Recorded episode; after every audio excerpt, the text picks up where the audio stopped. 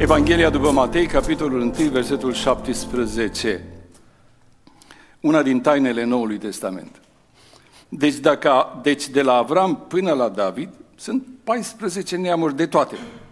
De la David până la strămutarea în Babilon sunt 14 neamuri. Și de la strămutarea în Babilon până la Hristos sunt 14 neamuri. Doamne, binecuvintează cuvântul Tău. Amin. Luați loc, dragii mei. Ce are în el numărul 14 care trebuie să fie important pentru noi? Hmm? 7 cu 7, de două ori 7. 7 știm. 7 ce înseamnă? Numărul de săvârșire dumnezeiești. 1, 3 și 7. 1 unic, 3 Sfânta Treime, Sfințenia lui Dumnezeu.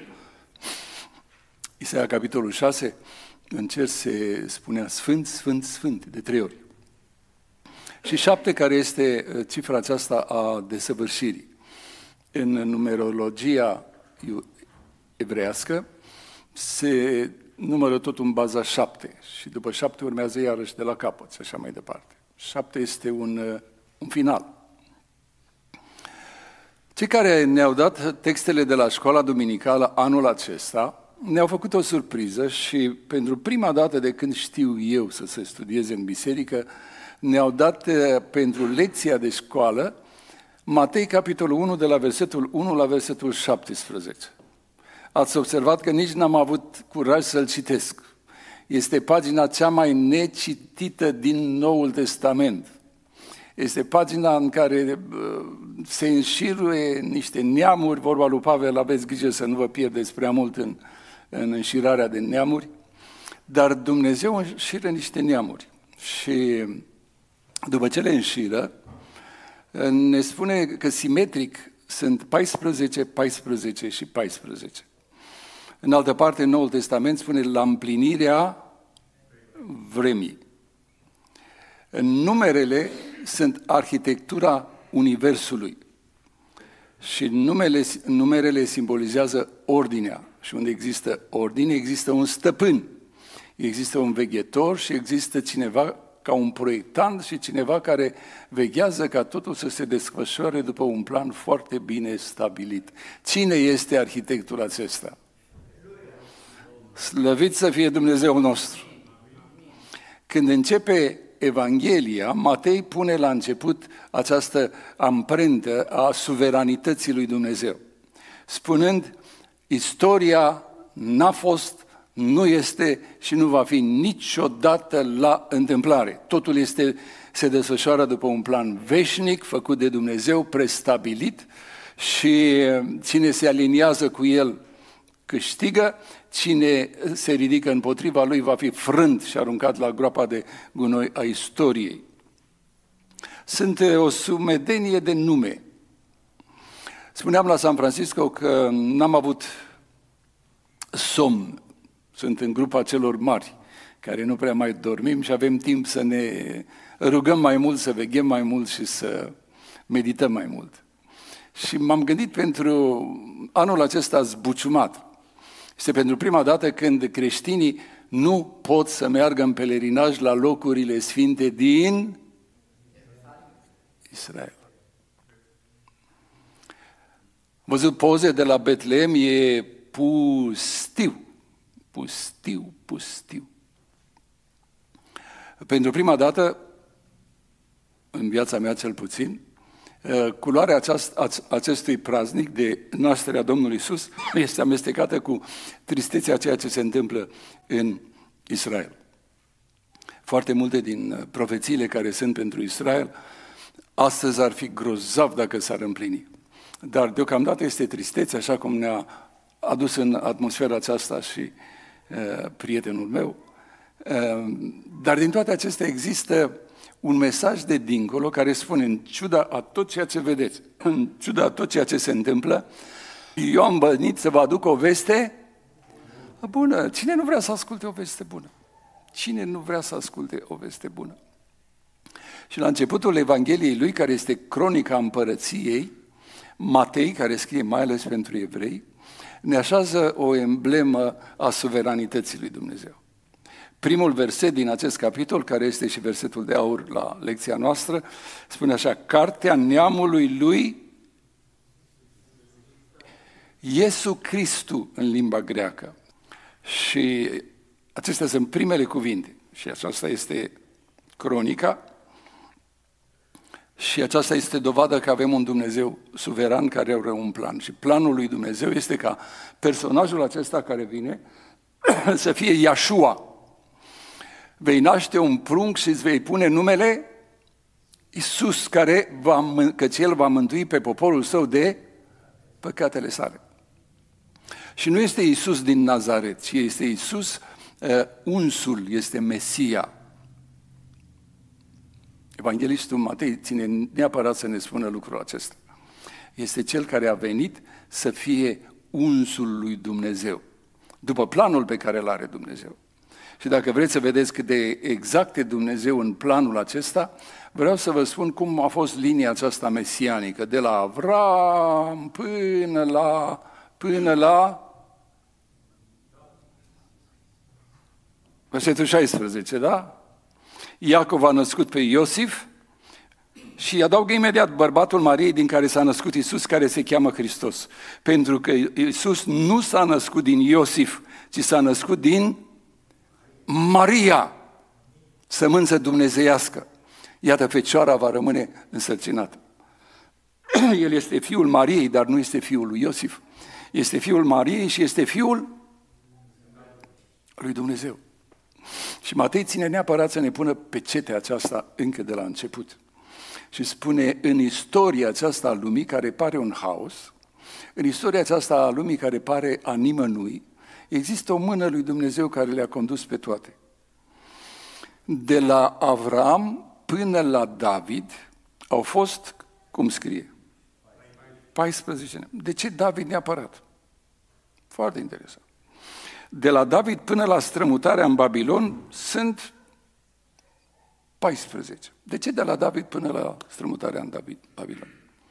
Și de la strămutarea în Babilon până la Hristos sunt 14 neamuri. Sper să pot să mă duc până la capăt cu tușa aceasta. Închipuiți-vă un triunghi, pentru că imagine simplifică foarte mult. A existat prima dată o latură ascendentă de la Abraham până în vârful triunghiului unde este David. Aceasta a fost panta ascendentă a istoriei lui Israel. Dumnezeu a luat dintr-un om, i-a transformat într-o familie, familia aceasta a coborât în Egipt și a făcut-o un popor, la poporul acesta i-a dat o lege pe Sinai, i-a dat o Constituție, i-a dat un teritoriu prin Iosua și uh, avea de gând să-l dea pe fiul său să vină ca împărat. Dar evreii n-au avut răbdare, au cerut un împărat, s-a întâmplat ce s-a întâmplat și singurul om care este o rază de lumină în monarhia lui Israel este acest David. Când va veni Domnul Isus Hristos, în amintirea extraordinarelor vrem de pe timpul domniei lui, oamenii voi spune lui Isus că este fiul lui David. În conștientul și în subconștientul lor, David este regatul de aur. Regatul de aur. Nu Solomon, nu, nu, nu, este vorba de David. Nu e fiul lui Solomon, nu, este David. Prima latură a triunghiului este această latură ascendentă, spune Matei, de la un om până la o împărăție și un împărat slăvit, culmea uh, acestei împărății despre care o să vă vorbesc în Evanghelia mea, spune Matei. Apoi de la David până la strămutarea în Babilon, cum credeți că este direcția, în sus sau în jos? Până la David și de la David decadență, decadență, decadență, decadență, păcat până când a trebuit să fie pedepsit și băgați în cuptorul curățitor al Babilonului. Și istoria nu s-a terminat acolo, spune Matei de la uh, robia din Babilon până la Isus Hristos au fost exact tot 14 neamuri. Și dacă pe latura aceasta Suntem obișnuiți cu oamenii aceia pentru că numele lor este în Biblie și dacă pe latura aceasta suntem obișnuiți cu numele celor care au fost, pentru că iarăși sunt pomeniți în cronica împăraților și a cronicilor, de la robie până la Domnul Isus, există personaje pe care le știm și există personaje despre care nu știm absolut nimic, pentru că nu există uh, menționare în textul Scripturii. De la strămutarea în Babilon, Iehonia a născut pe Salatiel. Salatiel a născut pe Zorobabel. A, Zorobabel, parcă știm ceva despre Zorobabel. Zorobabel a născut pe Abiud. Cine e ăsta? Păi e fisul. Abiud a născut pe Eliachim. Cine este Eliachim? Unde scrie despre el? Nicăieri nu scrie. Eliachim a născut pe Azor. Azor a născut Azor. Azor scrie? În limba română Azor ce este? Azorică. Nu e nicăieri în Biblie. Nu e nicăieri în Biblie. Azor a născut pe Sadoc, Sadoc a născut pe Achim, Achim a născut pe Eliud. Cine să ăștia, domnule? Nu știm nimic despre el. Matei zice, tu nu știi nimic. Dar oamenii aceștia au fost în providența lui Dumnezeu. Nici ei n-au știut.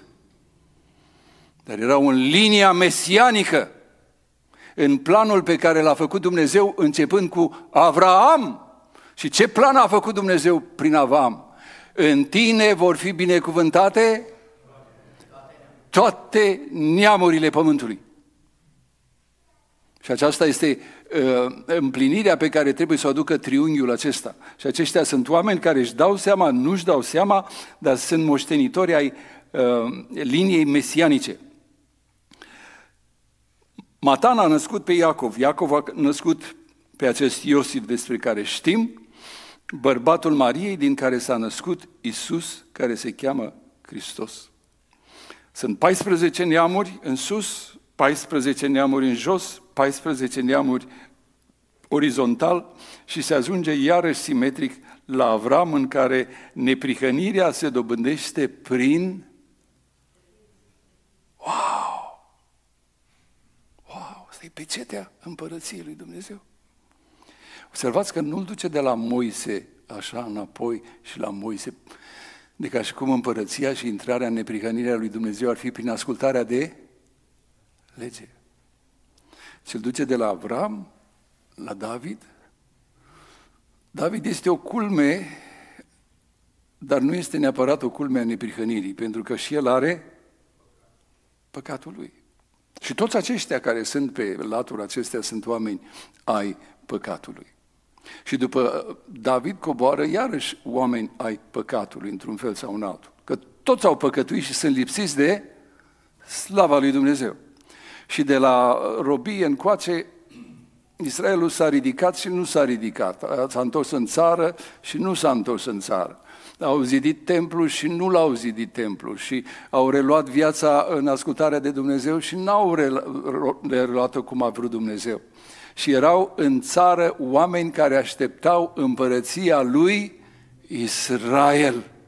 Israel și oftau și spuneau să vină împărăția lui Dumnezeu. Și neprihănirea se va câștiga de acum înainte, așa cum a câștigat-o Avram, prin credință. Prin credință.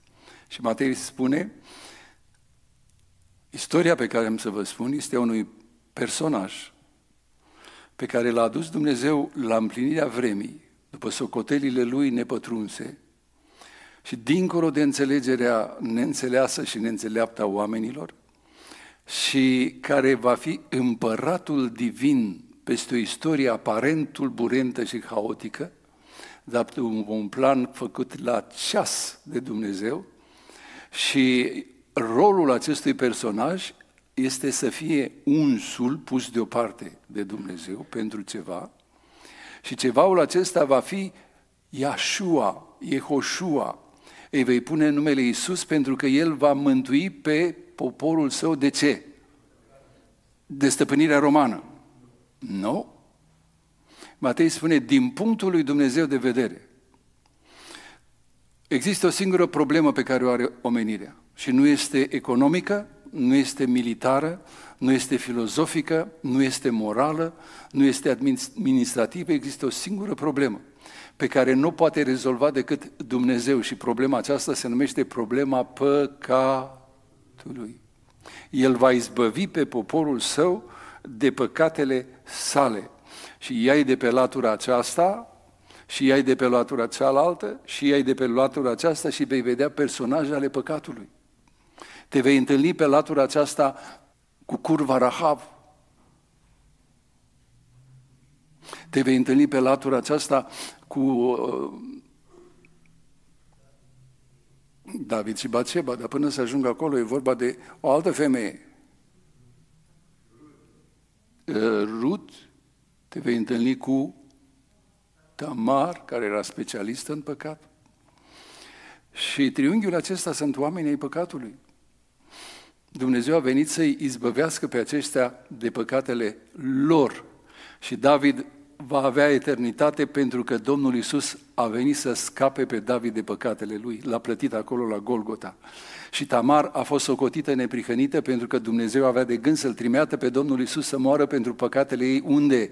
La împlinirea vremii la Golgota și toți aceștia, și toți aceștia, și toți aceștia, și toți aceștia sunt poporul lui Dumnezeu pe care Iisus Hristos i-a izbăvit de păcatele lor. Binecuvântat să fie Dumnezeu! Este un, un început foarte interesant. Am fugit de el și n-am vorbit niciodată în biserica noastră. Dar frații ne-au obligat să ne întoarcem la el și să uh, ne gândim la el foarte serios. 14, 14, 14. Universul acesta este construit pe numere. Oamenii le descoperă în relațiile dintre lucruri și spun, oh, legea lui cutare, oh, legea lui cutare. În matematică aceasta e ecuația lui cutare. Cine le-a pus pe toate aceste numere pe care le, le descoperim noi în natură? Creatorul le-a pus. Este stampila lui Dumnezeu. Apostolul Pavel va, va spune în Roman, capitolul 1, însușirile nevăzute ale lui Dumnezeu, dumnezeirea lui, că e dincolo de tot ceea ce ne putem noi închipui să putem face. Se văd dezlușit în lucrurile pe care le-a, le făcut El, când te uiți la ele cu băgare, băgare de seamă. Și Matei spune, nu scăpați cumva simetria aceasta a 14 neamuri, 14 neamuri, 14 neamuri. De două ori câte șapte iarăși un simbolism la care nu, nu cred că rezistați să intrăm în dimineața aceasta. Numerologia biblică este teribil de frumoasă și îl arată pe un Dumnezeu care este absolut stăpân pe creație, dar și pe istorie. Dacă ești ceea ce te crezi că ești și zic că oamenii te vină la Ierusalim și dă-te pe față. Și Domnul Iisus le spune, urcați-vă voi la Ierusalim. Vă, vremea vă este întotdeauna prielnică. Mie însă nu mi-a sosit ceasul. 14, 14, 14, ceasul. Ceasul. ceasul. Iisus, ca unul care știa că i-a sosit ceasul să plece din lumea aceasta, Matei începe Evanghelia în felul acesta și aș vrea să-l impresionez, să-l imprim pe mintea dumneavoastră. El spune, vreau să vă vorbesc despre o împărăție și un împărat care este stăpân peste toate lucrurile. Aceasta este certitudinea mare pe care ne-o dă nașterea Domnului Isus Hristos. El vine și odată cu el vin niște îngeri care proclamă, și aceasta este tema bisericii noastre pentru anul acesta. Dumnezeu coboară cerurile, rupe un pic barierele și lasă ca ceva din lumea nevăzută să se vadă în lumea noastră. Și un cor de îngeri vine pe câmpia aceea a Betleemului și muritorii îi aud proclamând scopul lui Dumnezeu, final. Scopul lui Dumnezeu este slavă lui Dumnezeu în locurile prea înalte. Și pace pe pământ. Aceasta nu este o promisiune pentru acum. Aceasta este o proclamație pentru final. Când pleci cu mașina de la Los Angeles înspre... Unde, unde vreți să mergeți dumneavoastră? Hai să spune că vreți să mergeți la Seattle. Și pe hartă scrie Seattle și pe indicator scrie Seattle. Și mergeți și mergeți și mergeți și apare Fresno, Bakersfield, Fresno, uh, apare Lodi, dintr-o dată un ara, un oraș mai mare și spui, ăsta este Seattle. Nu e Seattle, ăsta e Sacramento. Și mergi mai departe și treci valea și te urci peste șasta deasupra. Și apare alt oraș și alt orășel și zice, ăsta e Seattle? Nu, păi, dar eu așa am văzut acolo, că scrie că este drumul la Seattle. Astea sunt etape intermediare. Noi trăim astăzi o etapă intermediară, n-am intrat încă în Seattle. Aceasta este o proclamație a unei vremi care va veni și trebuie să treci tot Noul Testament, să ajungi la Apocalipsa. Să ajungi la Apocalipsa când ceea ce au spus îngerii în sfârșit se va împlini. Dar acum 2000 de ani, pentru cei nerăbdători și pentru cei care sunt tulburați și pentru cei care sunt necăjiți în lumea aceasta, îngerii au venit să spună, vrem să vă spunem care este scopul final pentru care are loc întruparea aceasta. O, întruparea nu va duce imediat. Seattle. El va veni, va trebui să moară, biserica lui va trebui să fie persecutată, eh, Evanghelia să ajungă până la marginile pământului, va fi apoi un Armagedon, vor fi popoarele eh, grupate în jurul Ierusalimului, dar vrem să vă spun că ăsta e finalul. Finalul este că va fi slavă lui Dumnezeu în locurile prea înalte și pace pe pământ între oamenii plăcuți lui. Acesta e scopul lui Dumnezeu cu întrupare. Scopul lui Dumnezeu cu nașterea. Și spunem, binecuvântat să fii Domnul Dumnezeu nostru, că planurile tale se vor împlini. Amin.